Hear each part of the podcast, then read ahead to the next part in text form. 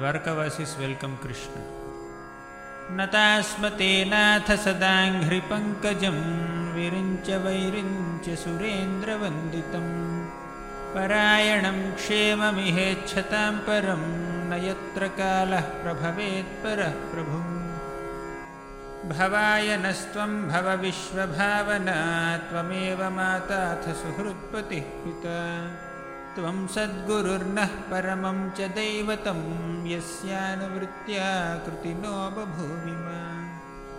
अहोसनाथा भवता स्म यद्वयं त्रैविष्टपानम् अपि दूरदर्शनम्।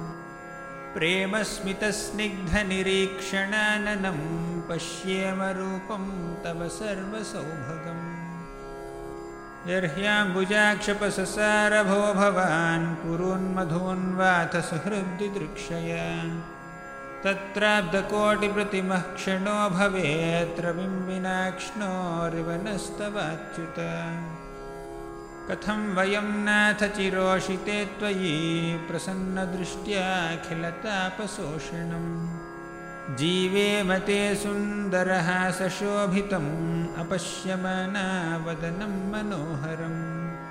हरे कृष्ण हरे कृष्ण कृष्ण कृष्ण हरे हरे। हरे राम हरे राम राम राम हरे हरे